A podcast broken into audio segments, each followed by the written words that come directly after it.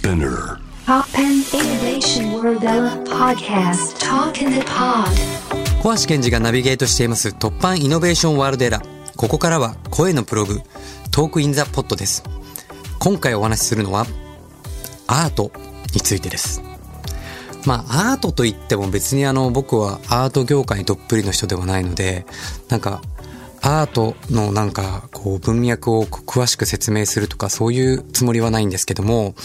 まあでも、昔からアートは好きで、周りに気づいたら現代アーティストの人たちがいっぱいいるみたいな環境に自然になってたんですよね。で、まあなんかアートって今、まあものすごい世界的にムーブメントになっていて、世界中で、あの、いろんなアートの展示会がやってますね。まあ、有名なところで言うと、バーゼルはスイスから始まって、香港でやったり、マイアミでやったり、えー日本ではね、アートフェアとか、京都でもすごくこのアートのイベントがかなり増えてってますけども、なんか感覚的に言うと、10年前、マイアミのウルトラの VVIP にいた富裕層の人たちが、実は今、アートバーゼルとか、マイアミとか行き始めてるっていうぐらい、まあさすが感度の高い人たちはアートに向いてるなって感じがするんですけど、まあアートって決してね、まあ流行り、とか流行で今パッと出てきたものじゃなくて、まあ歴史を振り返るとかなり様々な文脈があると思うんですけど、とはいえなんかこれだけね、日本もこのね、J-Wave の六本木ヒルズにも森美術館とかありますし、日本中にいろんな美術館やこうエキシビジョンがあるにもかかわらず、まあアートの見方ってあんまり結構わかんなかったりとかしますよね。で、まあ僕ももちろんなんかこう、いろんな周りにアーティストがいて、まあ感覚的にはアートがいいなって思ってて、で、でもあんまり別にその理由って分かんなかった時もあったんですけど、まあいろいろこう、アンディ・ウォーフォールとか、まあ村上隆さんとか、友達でもあります、こう、チンポムとか、なんかこう、周りのこう、アーティストを見てった時に、まあなんかいろいろこう、分かってきたことがあって、まあ、現代アーティストって、まあ決してなんかこう、今をただ切り取ってるだけっていうことではなくて、まあ、現代アーティストっていう名のもとで言うと、やっぱ100年後とか、数百年後の人が見ても、なんか今をどう切り取れるかっていうことなんじゃないのかなと思うんですよね。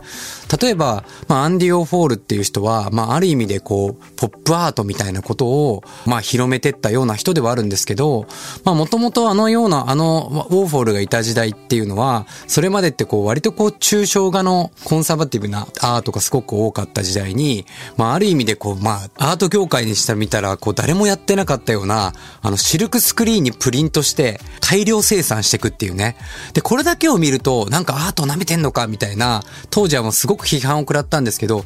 ーフォールがやったことっていうのは、そのものの行為自体をアートとして捉えたわけですよね。というのはどういうことかっていうと、やっぱ当時の社会っていうのは、まあ、まさにこの大量消費、大量生産っていうのが始まってった時代ですね。で、やっぱそういうものに対しての、まあ、この時代そのものを、こう、まあ、残すっていう意味で、まあ、そのアートの力を使って大量生産、大量消費をしてったわけですよ。だからやっぱりその、そのことの文脈がわからないと、アーティストとして、そのコピペしていくなんてひどいことだって一見思いがちなんですけど、今振り返ってみると彼がやった行為って、まあ、もっと言うと300年後なんかで言うと、まさにそのコピペをし始めた時代そのものを切り取ってるっていうことに気づいていくと、うわ、やべえ、あの時代からそんなことやってたんだっていうふうに思うんですよね。で、今となって言えばね、あのシルクスクリーンなんていうのはこう、まあ当たり前なんですけども、まあ当時やっぱそういう、まあこう概念を変えていくみたいなことをやっていたんですよね。で、まああの、まあ日本でももちろん有名な、まあ世界的に有名な、まあ村上隆さんなんかもそうですけども、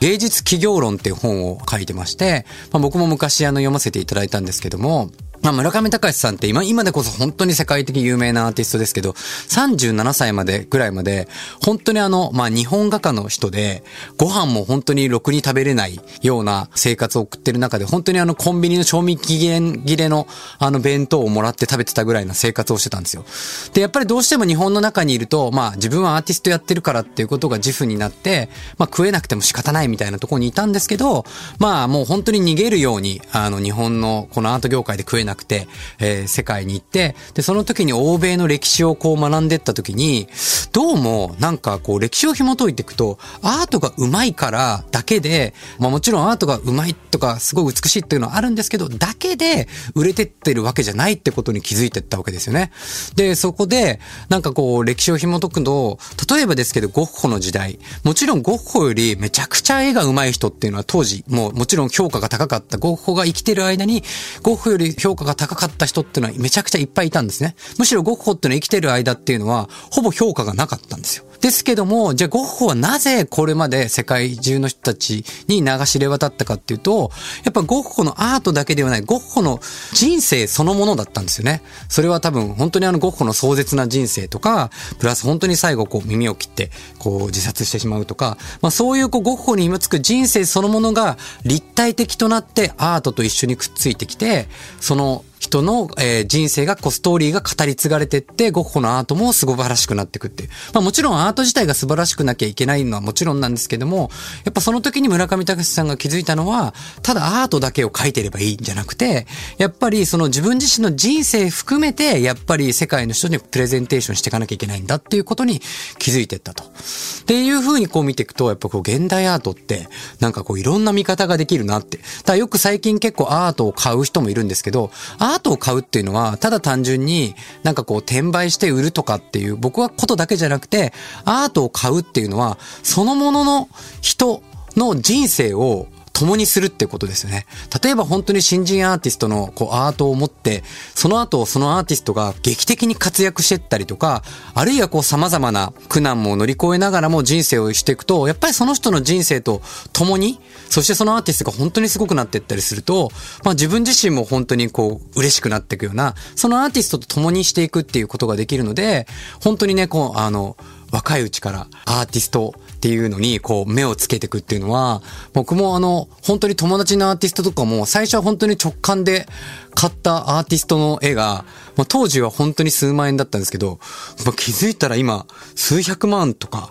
下手したら、これ数千万いってんじゃないかみたいな。まあそんなのは僕持ってないですけど、ぐらいのでも価値のものがあるんですよね。でもこれお金だけじゃなくて、本当にその人の、こういろんな紆余曲折のいろんな人生が共に見れるので、まあ今はね、アートにこう触れてる人もいるんですけど、まあ全然アートに、あの美術館では見たことあるけど自分で持ったことないっていう人も、まあ今結構アートって、あのいろんなところで、あの新人のアーティストたちも含めて結構やり始めてるんで、ぜひあのアートに触れるっていうのをね、まあ芸術の秋とも言いますし、アートの秋とも言いますので、あのぜひ楽しんでいただけたらなと思います。まあそんな話の流れで、なんかこう、ちょっと私事の話をするのもなんなんですけども、実はですね、まあ、この度、まあ、アートプロジェクトをプロデュースすることになりまして、ちょっとした、あの、移動型のギャラリーっていうのを始めて、まあ、その中で、まあ、自分が、これまでね、こう、知り合ってきた、まあ、アーティストとか、まあ、まだあの、世の中に、まあ、一部の人は知ってるけど、日の目のまだ出てないアーティストたちを、まあ、自分なりにプロデュースして、こう、紹介していきたいなっていう、アートベースゼロというのを、えー発足しました。で、その中で第一弾として、まあ、秘密のベールに包まれた現代アーティスト、エナっていうね、女性アーティストなんですけども、その方の現代アート、アートの、えー個展を昨日実は、昨日から六本木の ANB 東京の3階で始まりました。10月23日土曜日から10月30日あります。これフェイスっていうね、タイトルなんですけども、まああの、初めてこのアーティストエナさんなんですけど、大型キャンパスにチャレンジしまして、かなり、あの、僕もいろんなアーティスト見てきてますけど、結構新人とは思えないような、かなりレベルのもうアートに達成してるので、ちょっと本番、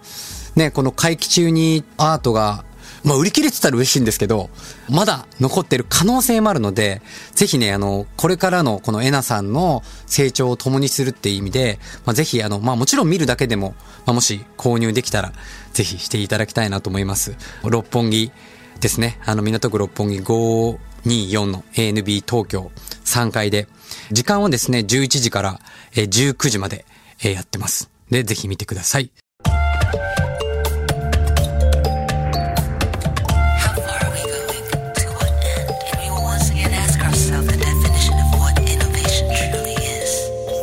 Popang Innovation World Era on 81.3 J-Wave.